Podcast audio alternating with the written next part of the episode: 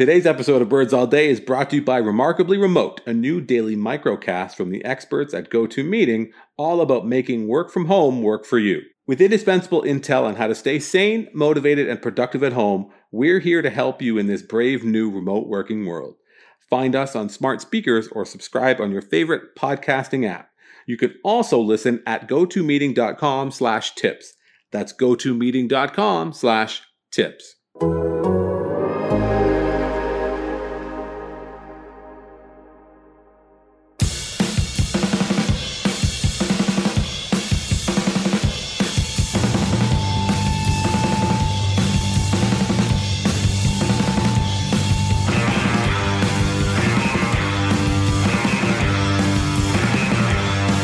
What's going on? Greetings and good day, and welcome back to Birds All Day. My name is Drew Fairservice, and yes, we're here talking about your Toronto Blue Jays. Uh, probably. There's not really a lot to talk about specific to your Toronto Blue Jays. The transactions of they were so long ago. I don't even know. We have to make them up. We'll have to start talking about the stuff that, that happens on MLB The Show. I don't know. But anyway, I don't want to do that. So let me, with no further ado, I'm going to bring in the person who joins me, and he joins me as always. Uh, old reliable. Old reliable Mr. Andrew Stoughton. Stoughton, how are you? I am well. I'm well. I mean, I'm better than Chase Anderson and Shun Yamaguchi, who are names of Blue Jays transaction people who you seem to think don't even exist. Well, have they have they been transacted within the last nine weeks? No, they have not. Th- those was- those were transactions that happened. they did.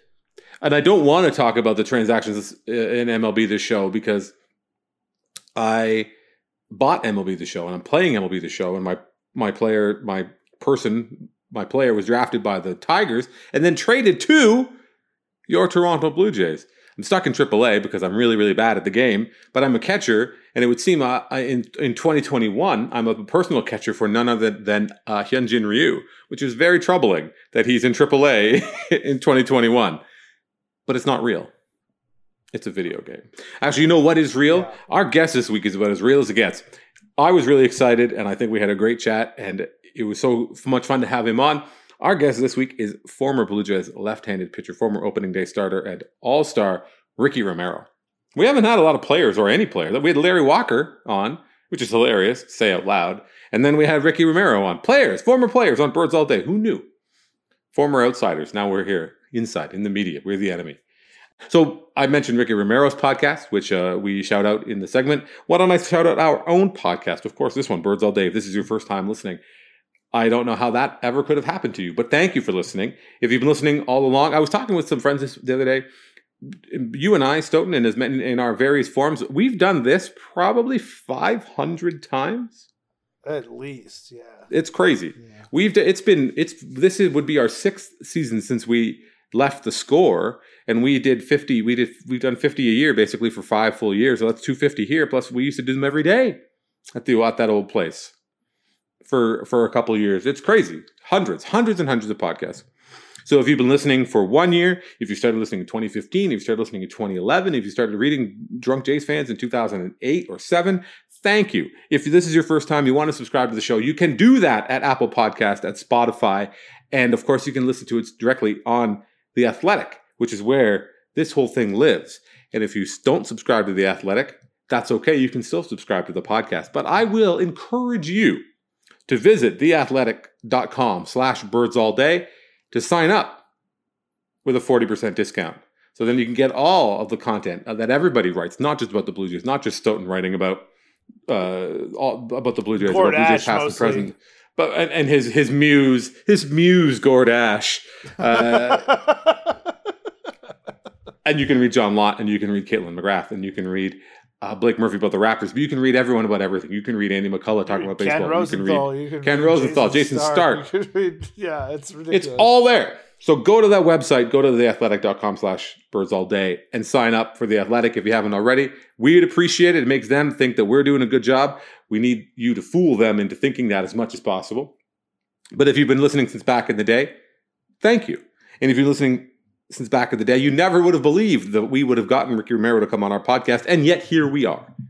So why don't we take a break? We go talk to Ricky Romero. We'll talk about the state of baseball here in mid or late May 2020. Uh, so I think we'll do all that and we'll do so much more on this edition of Birds All Day. We're excited to talk to Ricky Romero, but before I want to mention that the Black Tux believes every groom deserves a better experience when it comes to finding formal wear, a suit or tuxedo for their big day. Did you know the Black Tux was actually started by two guys who had one of the worst tuxedo fittings you could imagine? It turns out they aren't alone in this frustration. Just listen to these one star reviews from competitor tux shops that shall not be named. Go elsewhere. This place is pretty terrible, unless you're dressing like your grandpa for Halloween. We felt weird buying a suit from somebody so unhappy. We were afraid that his bad vibes might follow us to our wedding day, so we left. What I love about the Black Tux is that they have an easy online ordering process that brings your suit or tuxedo straight to you. Just pick a style at theblacktux.com and request a free home try on so you can feel the fit and quality before you commit. And if online isn't your style, the Black Tux has showrooms all over the country where you can find your fit and plan your look. From there, they'll ship your order two weeks before your wedding so you can check it out one last time. Talk about commitment. Whether you're buying your outfit or looking to rent, you won't find a formal wear experience or designs like the one you'll find at the Black Tux. If you want your wedding to be remembered for the right reasons, order your suit or tuxedo at theblacktux.com and enjoy 10% off with code JAYS. That's theblacktux.com code JAYS for 10% off your purchase. The Black Tux. Formal wear for the moment. All right, as we mentioned before, it is our pleasure at this time to be joined by uh, honorary Canadian, Blue Jays folk hero, Ricky Romero. Ricky, thanks so much for taking the time and and uh, and hopping on with us today. Yeah, no, my pleasure. I'm looking forward to it. Thank you for uh, having me. No, no, it's our pleasure. And I forgot, I left one thing out of your uh, your title, which is podcast host. so you've taken the step here to the other side of the line. You are now the the host host of the uh, Let's Go Ricky Row podcast, which is on uh, Spotify and Apple Podcasts and anywhere that people are going to get. Oh, on YouTube too. You guys do a video show for that as well? Yeah, we do. We do a YouTube live. That was that was kind of the new thing this year with the whole quarantine thing. Mm-hmm. It used to be just the guys would come on the road and we'd go to the hotel and kind of do knock it out there. But with all this stuff going on, we kind of got creative and figured we'd bring YouTube live into it. Well, it sounds like you're having a lot of fun. Uh, this week you had a, a, great show with Jose Bautista. You also had Mike Soroka on recently. Uh, so, what was really what was your desire to to kind of take the step and get into the podcast world? Well, once I retired, I me and uh, my co-host Beto Duran have been really really good friends ever since the one time he he interviewed me in Anaheim, and you know we kind of hit it off as like a friendship from there. Mm-hmm. And um, when I retired, he's like, "Hey man, you speak really well. People love you. Players love you."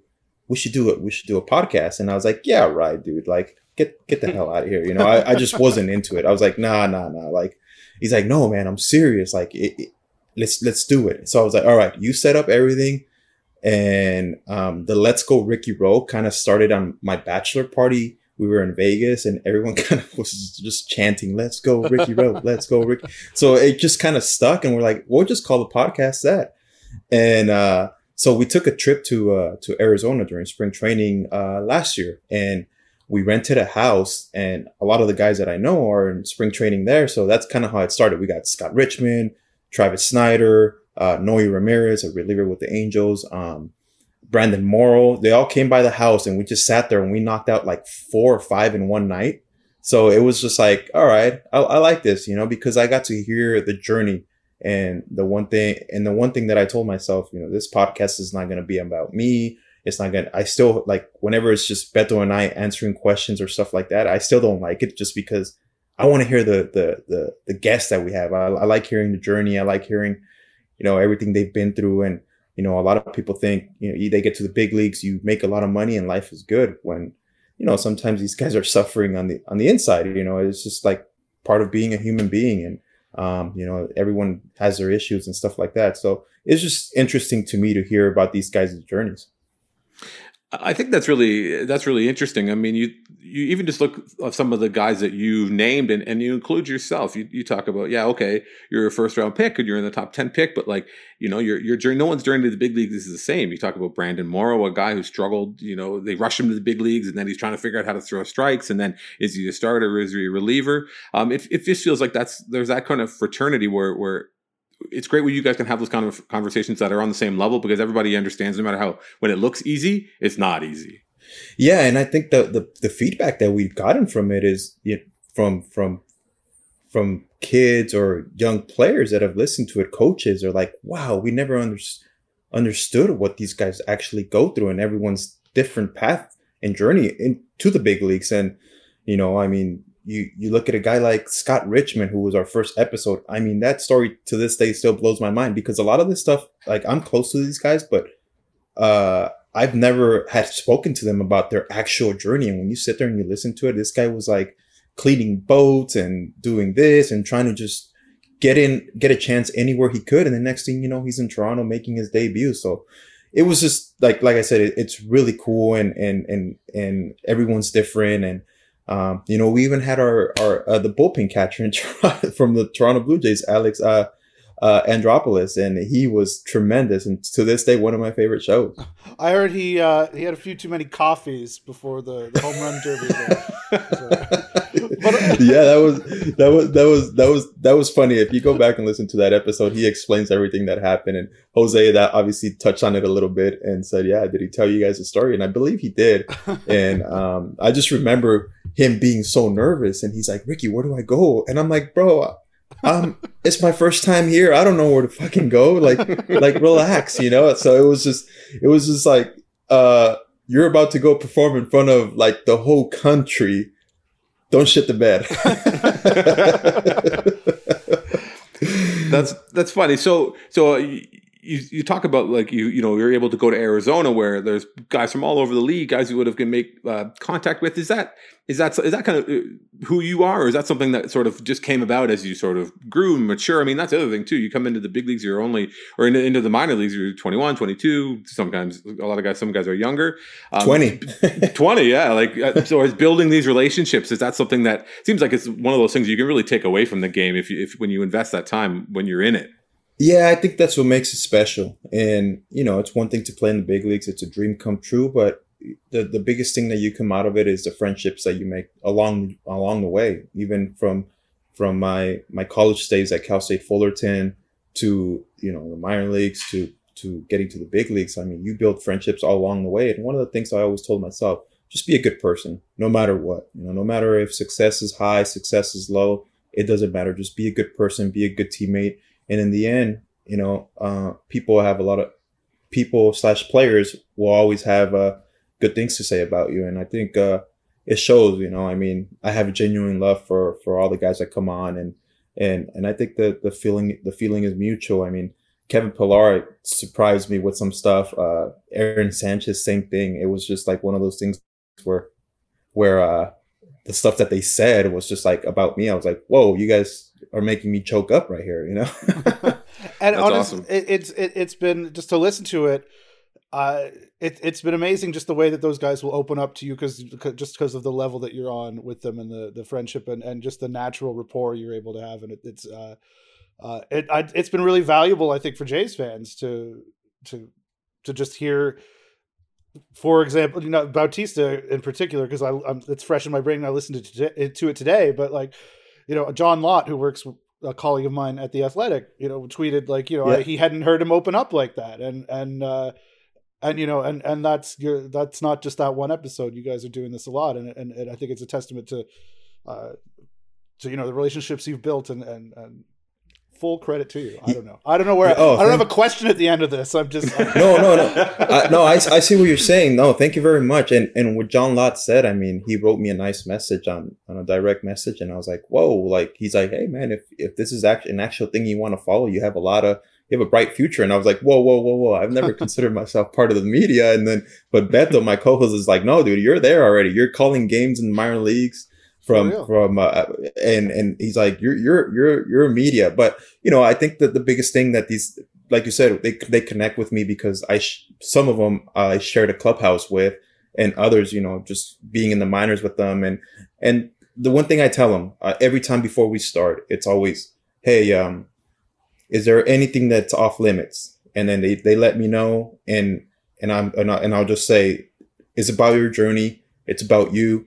It's not about me. I'm not going to sit here and, and ask you a million baseball questions about how you're going to, how are you healthy? How are you feeling? How's the team going to be? I don't care about that because we get asked that enough, you know, by mm-hmm. the media and stuff like that. And, and I think that's why it's easy when these guys jump on and they're like, whoa, like I, Kevin, uh, Sanchi, Bautista, all those guys are like, dude, like I want to do it again. I want to do it again. And to me, that's special. You know, it just says something. It says that they were into it and they have more stories. I mean, Sanchi's like, I could have gone for three more hours, man. We didn't even hit like a lot of the stuff that, that we thought we were to hit, but it's just, you get so into some one conversation and, and you know, whatever the journey is and, and you kind of get stuck on that. And, and it's pretty cool. You know, like, uh, Bautista, I mean, we go back to it and and to me it's like dude everyone saw the home run everyone saw the bat flip everyone's seen it a million times i want to know what was thinking from the on deck circle into the batter's box what's going through your head you know everything that you've studied you've probably saw a lot of video on dyson and sure enough he goes into detail about it and it, i think it's pretty cool how he's like i saw a different arm angle yeah. and then boom i knew i knew it was it and then you're just like, holy smoke! So you saw it before anybody did, you know.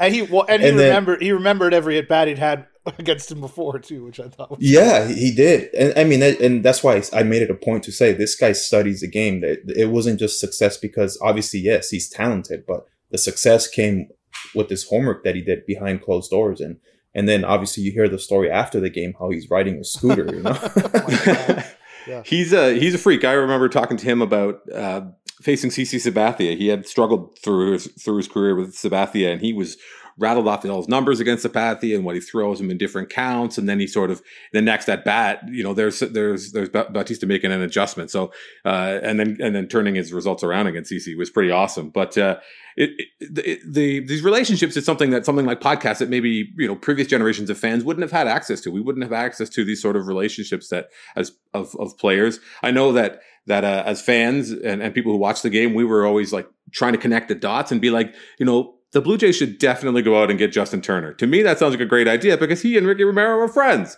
So like that, those are the kind of things that those are the decisions that we make on your behalf. I know, no, no, no pressure. But uh, the other thing I, that I was uh, sort of change gears a little bit. I was thinking about some someone uh, a name who's but that's been in, in the news a lot. I know uh, on social media you'll see there's a, a hanging jersey in your house. Uh, you know, talk a little bit about Roy Halladay and your relationship with him, and and just you know maybe maybe not not always the most knowable guy, especially to the fans, but we're learning more and more about him, and even you know the best pitcher in the league, the guy who's so big, looks like he was born to do it. Uh, he has struggles. He has he has vulnerabilities, or had had them uh, in his playing days. So what what was your you know what did you just maybe tell me a little bit about what you learned uh, watching him uh, every day for for the for the year. Well, I mean, I think you know everyone speaks about his work ethic and all that, and and I got to see it firsthand, and I'll continue to say it till till I can't talk anymore. You know, he he was just one of a kind, and I had a front row seat to it, and it was just learning. I mean, Doc wasn't going to be the guy that was going to come up to you and say, "Hey, uh, this is what you need to do," or "Here, let me guide you, let me hold your hand." He wasn't going to be that guy. He was going to be like, he was almost the type of guy just watch me do it and follow. I think Bautista touched on it a little bit yesterday during the podcast when he came up. That was the model almost of the pitching staff: work fast, get quick outs, throw strikes, and and it came from him. And I'm sure previous guys to him were just like that. So he had to have learned it somewhere, and that's that's the value of a veteran presence in the clubhouse, I think. And uh, so I just, you know, I just sat there and watched it, watched it, watched it, and just like everyone else, I was a huge, huge fan of it. And and and you know, when when you when you make the team, you're like, holy smokes, I'm in a rotation with Roy Halladay, one of the best pitchers in baseball. And then you get to see it firsthand, and you're like, wow, I'm actually watching one of the best pitchers in our generation, mm-hmm. and if not the best. And and it was just unbelievable to see. I mean, it was honestly a thing of art, and and I'm sure you guys can attest to it because you guys I'm sure we're watching the games and just how easy he made it seem. But again, it was the preparation he did behind closed doors that got him ready for those moments.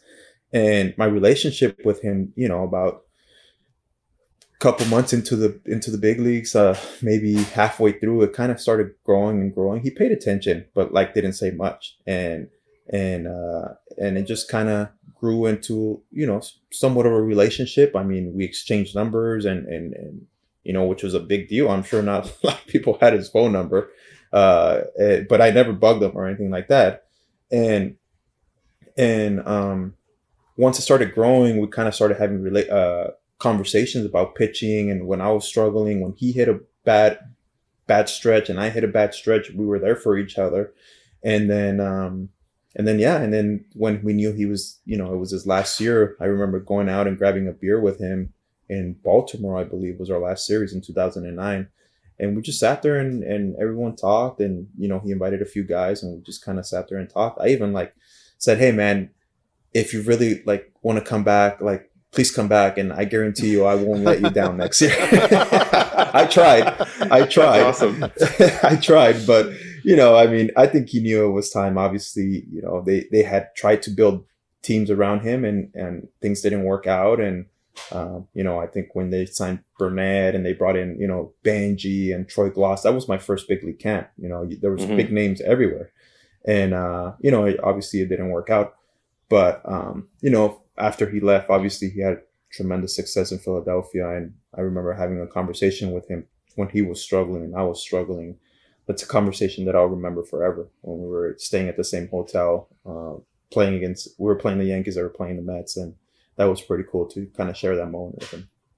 That's awesome. There's a lot to um, to learn about that mental toughness, and I and I wonder the the, the first and well the last time that I actually spoke to you. I don't expect you to remember this, but I did a story just about the grind of the season. I talked to you and I talked to Jason Frasor. It might have been at the end of like 2011 or 12. Um, eh, you know, I, I don't even know if you uh, you've spoken about this other times but the you didn't understand even know how bad your knees were and things at that at that side. Where Mhm. where do you find that balance between like having that you know you want you want to work hard, you know you got to go, you got to take the ball, but at the same time there's something nagging you like yo my this is I'm not right, my legs, my knees. I'm not. I'm really struggling. Like, how how what was that kind of that You- balance like? You know, you know, I think it was just I didn't understand. How should I say this? I didn't understand. I just kind of I wanted to go out there and pitch, and Mhm. and I feel like that was I was I was getting paid to do that, and to me, any chance I got to take the ball, it was like a dream come true. Like I said, I was living a dream, and and and I knew and I knew just like, hey, if you you better chop my legs off if you don't want me to go out there, kind of type of attitude. Which obviously, looking back at it, wasn't the smartest thing to do. But at the time, obviously, as you guys remember that that year, we we lost pretty much our ninety percent of our rotation. It felt like Eh, you know every guy that came up or the guys that were on there, they all get hurt, and then you know we. I did. I did a really great uh, Photoshop. I feel. so so yeah every guy that kept you know it was just like so many sh- the the the shuffling of it was crazy and i was like you know what i want to i want to i want to stick this out. I want to be the guy that kind of says like i was able to survive this this this miserable year. And um obviously you know things didn't work out and you know as i've spoken about it many other times it was just like obviously not the smartest decisions. And next thing you know I, I go get checked out and it's like hey how the hell are you walking? You know and it was one of those Yeah. it was one of those things where it was like you know what? But uh, I, like i said i i never wanted to make excuses either. Hmm i wanted to kind of get out of this that hole you know? I was in a bad hole and i was like i'm better this better than this and, and i know i'm better than this. And you know looking back at it i think i put such a great emphasis on what was going on and the numbers and and you hear it constantly from the media and the walks and this and that. And then i look back and i'm like shoot i almost threw 200 innings like 180 innings is a lot nowadays like i, Oh, I almost i, I Mhm. threw close to that and and i was hurt and and which you know i was like i should have just not gotten so mentally like caught up in that. And i think it was just like you know a combination of everything being hurt mentally physically and you're just like man i'm drained. And i just couldn't recover back from that So we were we were jo- talking off uh, off before we started recording, and I Yeah. there's a line in um, in Pulp Fiction that like my girlfriend's a vegetarian that pretty much makes me a vegetarian, and I was going to ask you. So so so your wife, uh, your wife is a is not only a, a former Canadian international uh, soccer player, uh, but she's a vegan. And Yeah. I asked you if you're a vegan, and you said you're not. But you also said that uh, something that I found really interesting, and I wonder about you know obviously with the benefit of hindsight, but like the ability to to learn about eating better and eating cleaner and taking better care of your body. If you had knew then what you know now, I wonder how if things might be a little bit different. Probably, yeah. I mean, you. I think it's. I think it's the new norm. You see it with a lot of uh, professional teams, not just baseball, but everywhere. You see all these guys like you know they hire their own chefs. They have uh they eat clean and stuff like that. And I feel like it was stuff that we didn't know uh, a few years ago. But you know, for the most part here at home right now, I mean, I eat pretty plant based. Other than you know when I go visit my mom or whatever, I'm like, hey, I need a plate of Mexican food, and hey, just I'm going all out. But Yeah. I, you know, I keep I keep a balance, and and and I come home and I'm like, all right, I'll go get back to my routine and and do what I do. And my wife is, she, I mean, she's tremendous about you know making sure we have the right stuff in front of us, including our our two boys and. Um and uh yeah, I mean it, she's she's a great cook and and and she understands everything about it. So I feel like yeah, a lot of the stuff I wish I knew back in the day, and you know, instead of you know eating chicken wings and fries and pizza, even though all that stuff is good, you know, I mean, it, it, you know, at the end, you know, when when you're trying to get this machine to be working at at full strength every time, um, you know, you learn that certain foods and stuff cause inflammation in your body, and and maybe that that's what was preventing, you know, the not the quick recovery. When I was younger, you know, you eat whatever you want, and you're just like the next day, you're like, oh yeah, I feel great. You know, I think uh, who was talking about Mike uh, Soroka was speak, talking like, yeah, after I work out, I have chicken wings and fries, and I'm like, whoa, those were the days, you know. you know, so so it's just it's just like I said, it's when you're young, you're able to do do stuff like that. The, the older you get, obviously, you start kind of looking in the mirror. You're like, all right, I gotta do something to feel better about myself. I'm not playing anymore, but I still want to stay in shape, and I want to and and and set a good example for my kids, most of all.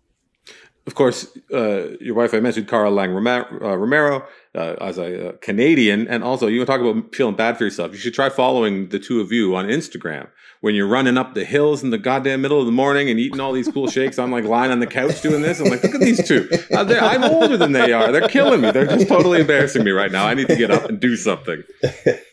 yeah, no, she like I said, it, we we we do a pretty good job. I I try and stay in line as much as I can, and then sometimes I'm like, hey, listen, I just kind of, I'm just gonna order like, you know, I just want um, some chicken on top of my rice, and I just I'm craving it right now. Just let Mhm. me live, and she's she's good. She's like, hey, you do you, and I know you've been so good and kind of stayed in line and and uh and and and just go ahead and and, and do what you got to do She's grinding you down. That's what you're saying. It's, it's slowly, slowly but surely.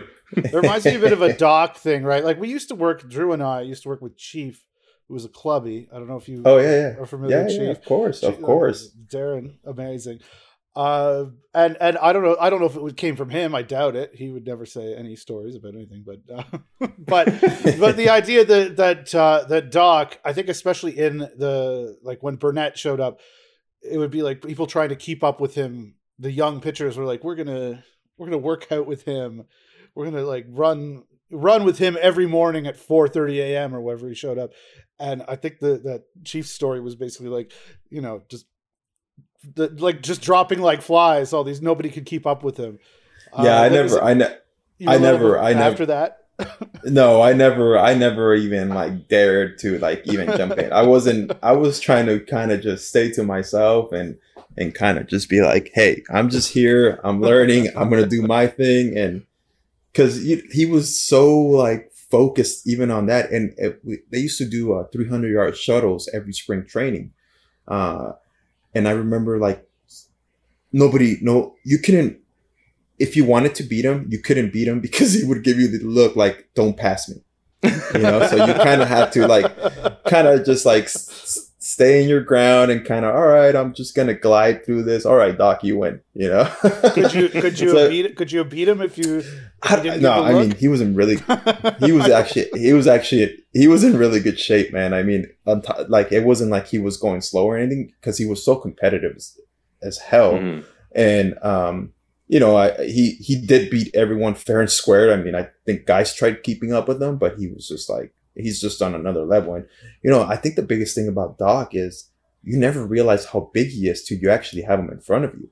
Uh, you see him on TV and, and stuff like that. But the like the first time he came up to me was when I was went up there in 2005 to sign, and I remember he ran after BP. He ran towards me and my family and said congratulations, yada yada yada. And I looked up at this giant and I'm like, holy smokes, that's Roy Halladay, and and and the next thing you know, I have him as a teammate, and then you start seeing him every day, and you're like, wow, this guy is just built differently. Like his body, he's tall and just you know had a good pitcher's body and you just could just see like wow like this guy just you know the way he uses his body all the energy he uses he uses it right i mean a lot of people like to say that he had you know some of the best mechanics in baseball because he was so quiet and everything was just like so like compact and then explosive and i mean it was it was it was a thing it was a thing of like beauty to watch like i said every fifth day. So i mentioned uh you know you you played here for the Blue Jays for your entire big league career. You have uh, married a Canadian. You so you are an honorary Canadian. You've also, I guess, you were also calling some uh, some Vancouver Canadians games as well.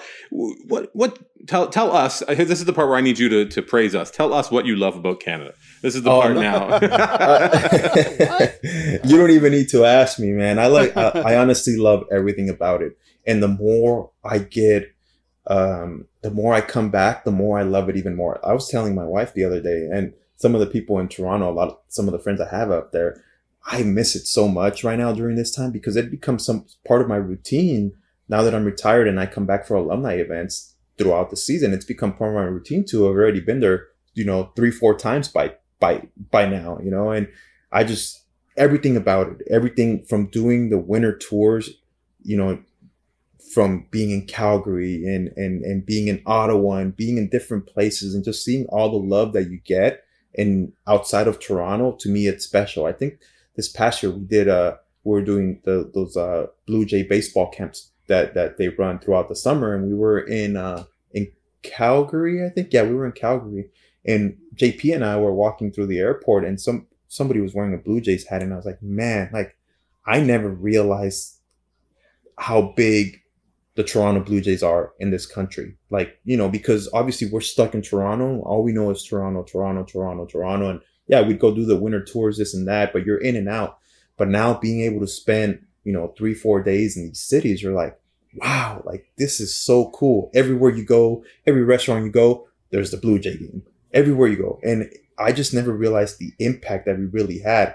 I mean, I knew at the time, yeah, it was, we were playing for, we were the only team in the big leagues playing for one country but I mean, they tell the you, impact, they tell you to, they tell you that they make sure, they make sure that's clear. no, but but but I, I I I understood it, but I don't think I ever felt it like mm-hmm. the way I feel it now, where it's like, wow, even like walking into a game, you know, when the chances that I've gotten to go into a game as a spectator, the party that goes on outside, I'm like, holy shit, this is really cool. Like, we never got to see this. Obviously, you're getting ready for a game, but you're like, man, everyone's having a beer, everyone's having dinner, and just, you know, it's a party. And I mean, and I'll tell you what, Canadians know how to party, they know how to drink. And, and it's just, it's like I said, it's really cool. Like, it was, it's just the, the, the atmosphere that, that they built is just really cool. And I can just imagine how it was, you know, I talked to Bautista about it, like during those years where where they came close to to going to the World Series and all that stuff. Like I can't even imagine. I, I got to feel it, you know, during opening day, pitching in Canada Day, like the packed stadium. I can imagine having it for the full year. That's awesome. Well, you you passed the test. You you now are officially a, a, an honorary Canadian citizen if you oh, aren't already. If you're working towards it, yes. the passport's in the mail. uh, Ricky, we don't want to take too much more of your time. Uh, thank you so much for for coming on, and congratulations on the success and having such a good time being able to connect with uh, with former players and, and, and, guys you know on your show, uh, which is of course called Let's Go Ricky Rowe. You can grab it anywhere you get podcast, uh, Apple Podcasts and Spotify and everywhere like that, and YouTube Live. Anything else you want people to know, Ricky? Anything else they can get you? No, I mean, yeah, you you, you hit it on the money right there. If you know anyone anyone who uh, who wants to subscribe, it's called the Let's Go Ricky Roll podcast with Beto Duran. It's on uh, Spotify, iTunes, and you know, you know what, guys, I enjoyed it, and anytime you guys uh, need a washed up baseball player, just let me know, and I'll join you guys for another conversation. Washed up? How dare you? How dare you say that? That hurts. That hurts. Like I've gotten into fights on Twitter for people saying worse about Ricky Romero. Let me tell you. no, no, no. But in all seriousness, like if you guys ever, I'm up for for another one of these conversations. Like any chance uh, that I get to talk we will about hold you to baseball. this. We will hold you. Yeah, Yeah, absolutely. for sure. Let me let me know. Let me know for sure. Amazing. Awesome. All right. Thank Thank you, you, so much, Ricky Romero. Everybody. Thank you. We'll get right back to a little bit more birds all day. But before, did you know that so many of us are walking around everyday life chronically dehydrated? We're suffering needlessly from frequent headaches, energy slumps, and poor focus. It doesn't have to be this way. Hydrant creates flavored electrolyte packets you mix directly into your water to make hydrating your body easy and delicious. Each rapid hydration mix has the four essential electrolytes your body needs sodium, potassium, magnesium, and zinc help you hydrate quickly and stay hydrated all day. And hydrate and Hydrant is backed by research. The formula was developed by Oxford scientists to provide perfectly balanced, efficient hydration. There's no synthetic colors or artificial sweeteners. The formula is vegan, and you could choose between three different flavors or a variety pack. Hydrant starts at just a buck a packet for a 30-day supply. You can save even more with a monthly subscription. And for 25% off your first order, go to drinkhydrant.com slash theathletic. That's drinkhydrant.com slash theathletic for 25% off your first order. One more time, that's drinkhydrant.com slash theathletic. All right, that was awesome. Thank you so much to Ricky Romero for taking the time to uh, to hook up with us. Uh, what a cool guy. I'm definitely going to take him up on his offer to have him on again because uh, there's a bunch of stuff that he's, I he's made a terrible mistake. he has made a terrible come mistake. back that much often. Yeah. He's uh, I'm going to go for like a super dated reference. He's going to be like the Tony Randall uh, to our David Letterman. maybe, maybe he can be our Jay Thomas then instead of our Tony Randall, so we can just bring Ricky Romero in for Christmas. So we, we can bring Ricky Romero. He can throw a football at a pizza on the top of the tree. Uh, bless, bless Jay like, Thomas. like add the sock. Let's do it. Yeah. no, the tree toss. that that's a that's a cool tradition unto itself. The, the people, those the good people of much music back in the day, deserve a lot of credit. I was talking about this at a at a family, like with family on like a call or whatever, about how our kids will never understand the value, the impact of music videos, and not just like being able to pull it up whenever you want to watch it, like having to play music video roulette and be like, watch sit through something bad or learn, learn about something cool because it just sort of happened in front of your face. Um, because there was nothing better to do. Yeah. Let me tell you about the amount of time I used to spend watching much music. I, I remember Oh, well, they don't God. even un- they won't even understand my kids in particular. We don't we haven't had cable for the, their entire lives. So like, but like the the thing that maybe I'm wrongly nostalgic for, but like flipping channels, like going from whatever and then it's a commercial, then you go somewhere else. And I used always used to like whatever I was watching, I would go to Much Music, and then I would go back to something else, and I would come back to Much Music just to see what video was on. It's just how it was. That's how I watched TV. If I was watching, It's kind of it, it- it's kind of like Twitter like though. It's kind of like just gonna keep scrolling. Eventually, we'll get to the end of this like cycle of channels. no, that's 100 percent accurate. It's That's like, very true. No, there you will never. You will. You're chasing the dragon. Well, it's like That's this. The people talk about second screen experiences where when you were flipping channels, everything was a second screen. It was just like whatever you were primarily watching, and then what you would go to during the during the commercial breaks. But anyway, that's enough old guy stuff for now. Now on to Steven Seagal movies. Uh, all of them 100% canceled. I I wouldn't even dare to watch them now. But I do really want to watch First Blood, man. First Blood is such a good movie. I But mean, I- that's not a Steven Seagal movie. No, it's not. But you, in a, I don't know if anyone ever going to hear it, but you lumped them rudely, lumped them in together, rudely. It's like comparing a, I don't know what the modern equivalent is. Anyway, let's talk about baseball, sort of. Here on the Pinko Commie Baseball Hour, we hope they never play again. I hate baseball, frankly. Why do you I- think I'm being silent after you've tried to accuse me? J'accuse Steven Seagal fan and also Rambo fan, apparently, is what you've done here. Go and watch First Blood. Don't fuck with me. Now, one thing I think I mentioned at the beginning of the show, us kind of growing and have been having done this for so long. One thing I like to think that we've gotten away from, which I would never would never deny that we were bad for at the beginning, which was like beating up on straw men, like picking rando losers off the internet and taking their horrible opinions and, and then mocking them. But there's this on there's this thing going right now where you see that the about the pandemic and about whether or not it's going to be safe and appropriate for for for sports to come back. And there's this ongoing belief that like if you don't want the players or the game to come back at all costs, you somehow hate baseball. And there's this belief that like somehow sports writers who are like they really should be smart about coming back if they voice an opinion uh, consistent with that, it's because they they hate sports, which is just, just so stupid and such a simple reduction of what is an obviously incredibly complex undertaking with a million moving pieces and so many uh, uh, uh, just opportunities to fall apart. It's going to be held together uh, really, really uh, delicately whenever it does ha- happen.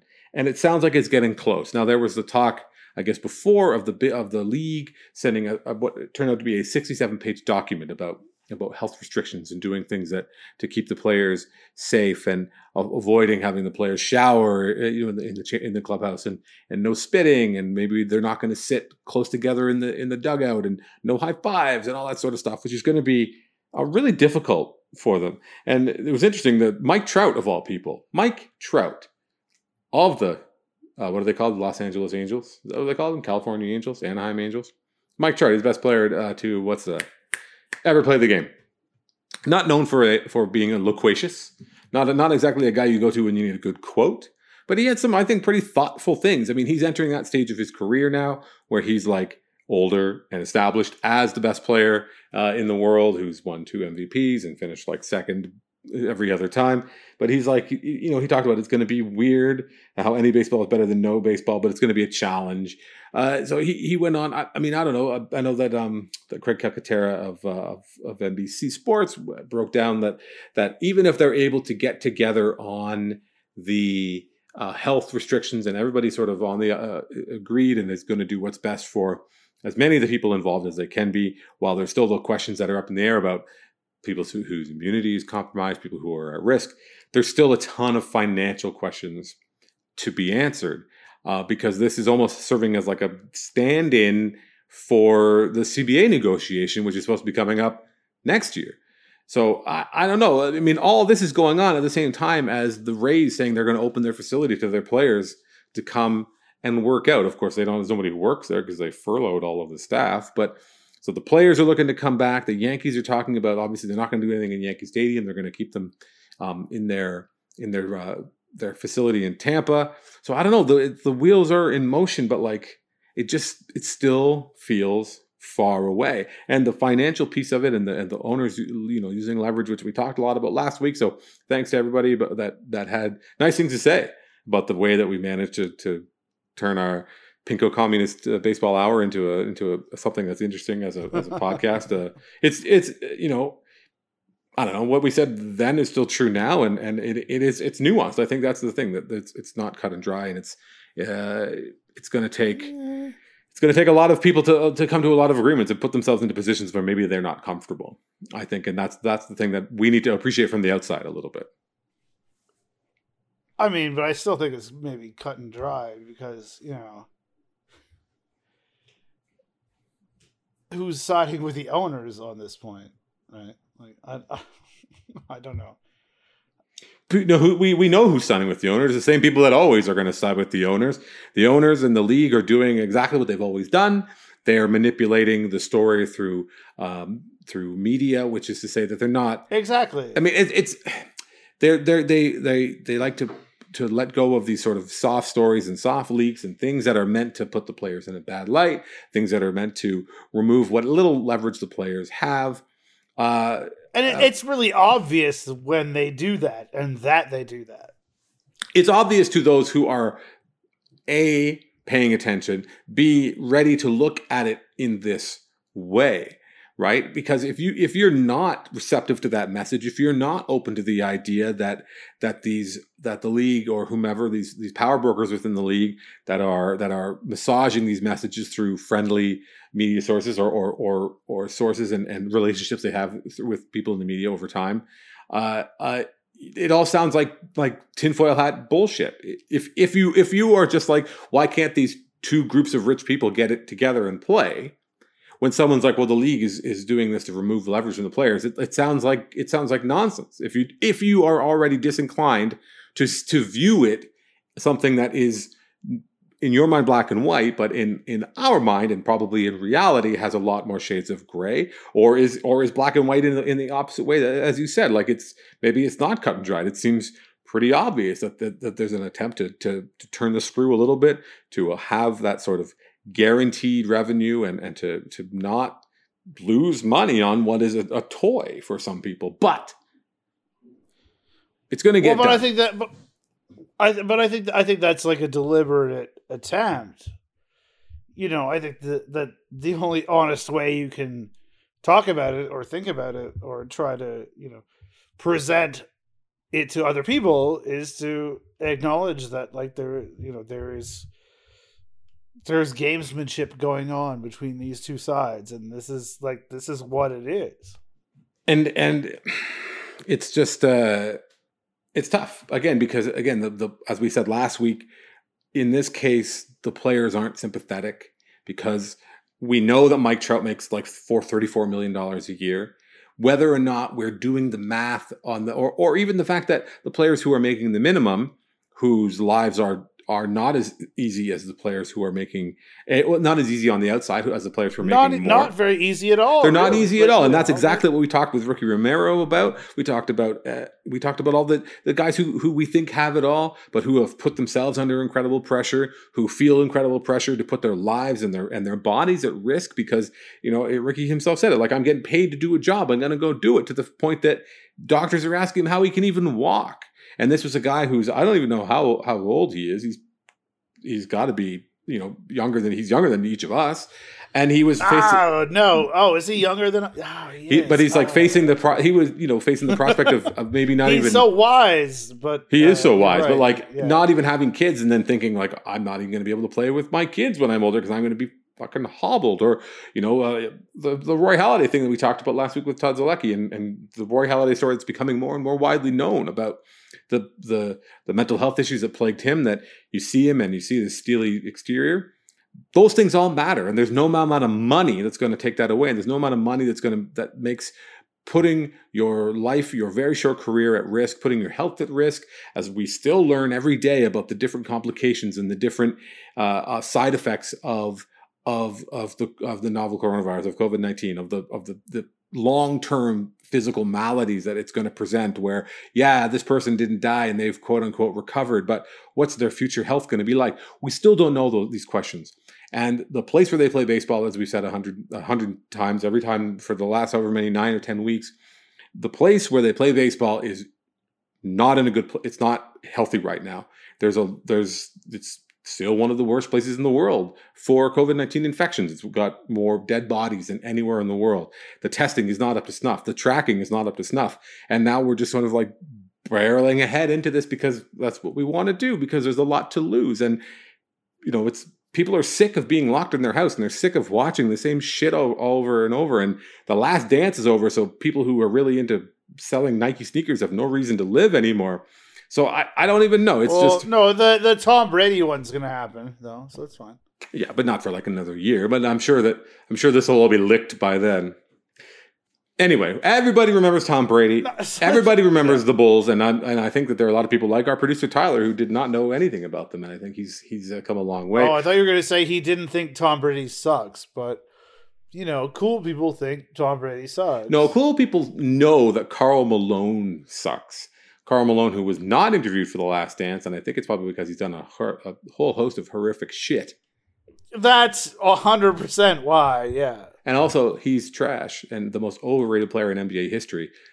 I said that the someone's going to end up in an uncomfortable decision or in an uncomfortable place, and I think that the players, while while on this show or people who are trying to look at things in a maybe more objective way, as opposed to um, uh, making a different differentiation between you know between owners and players and billionaires and and, and millionaires and and and labor and management, whatever. There's a lot to lose because the longer pro sports stay away, as soon as if say pro sports stay away, but people are allowed to like get out, and though now that the weather is nicer in more parts of North America, maybe like enjoy their lives. Maybe they are, for example, riding their bike through the through the the, the trails of Peterborough. Maybe they'll be like, "What have I been doing with all my life?" Maybe, Staring maybe at the they maybe their maybe their phone went fucking sprawling on the pavement. Nonetheless, they are going to want. There's a lot of urgency, and we're hearing not only with baseball that we're hearing urgency, even of the NBA trying to like cobble a season back together, even about uh, the NHL doing some goofy tournament and all this other stuff. It's going to happen whether we are ready or not. The hope is that they can do it safely. The hope is that they can do it equitably. The hope is that they can art they can negotiate in good faith and get this thing happening. You're talking about the NHL's goofy tournament right now, right? Dude, I hope they can do it safely and equitably. Look, that the, for NHL, that ship sailed like years ago. Years ago, but I, we look. We, we want baseball back. Whether or not you are sympathetic to the to the to the positions of the players who are worried about their health, who are worried about the weird. I mean, there's a lot of change, but I, I'm not so worried if Mike Trout's like, we're not going to be able to have, be in the clubhouse. Like, who fucking cares about that? Or no spitting. This is an outrage. But we want baseball back. We want it to be done safely. Who knows? There's still a lot of work to do. It looks like at least the again the gears are turning, but I feel like I've said that like six weeks in a row. Like we might be getting closer, but the fact I think the fact that there hasn't been a lot of headway made in uh, the other than just the opening society uh, by force of will as opposed to reason, um, there's not there's no more reason for me to be enthusiastic about the season coming back than there was six, seven, eight, nine weeks ago. I think it's time for us to get out of here. I think that time was many moons ago, but here we are. But now we're going to wrap it up. Stoeten, I know you have something you're very excited about coming, dropping tomorrow. Tell us about your muse a little bit. You mean Gord, Gord Ash? Ash, the absolute dude. oh, I felt bad. I felt bad. I'm not gonna lie. Uh, but no, we, uh, it turns out that during these trying times, it has been valuable for me, and I think for people who are reading, uh, to just to appreciate history. I've I've I've really delved into like newspaper archives about all these th- like the whole history of of the Toronto Blue Jays and it turns out that Gord Ash uh it's just it, it's just fascinating and not it, like a lot of like a lot of what happened to him is not his fault but he's also fascinating and also maybe not as great at being the, the I don't know. You know, you know. Don't give it all uh, away. This that's I don't, well, I'm clearly not going to do that. Yes, You're not. By the time people hear this, you'll be able to go to the Athletic and read it. If you aren't a subscriber, you should do that. If you want to subscribe to this podcast, If you're you can. if you are Gord if you're Gord Ash, you should not do that. If you're Gord Ash, give Stoeten a call. if you're Gord Ash and you're listening to this right now, come on. Come on. We want to hear your context. We want to understand parts of the of of the our understanding of your era that we may be missing. We're seeking to understand. So if Gord Ash, if you're listening to this, holler at me. You can find me on Twitter at Drew Groff. You can find him on Twitter at Andrew Stoeten. You can subscribe to the podcast all around all the podcast places Stitcher, Overcast, Apple Podcasts, Spotify. You can follow us on Facebook if you ever felt compelled to do that uh, at facebook.com slash birds all day. That's it for this edition of Birds All Day. We will talk to you next time.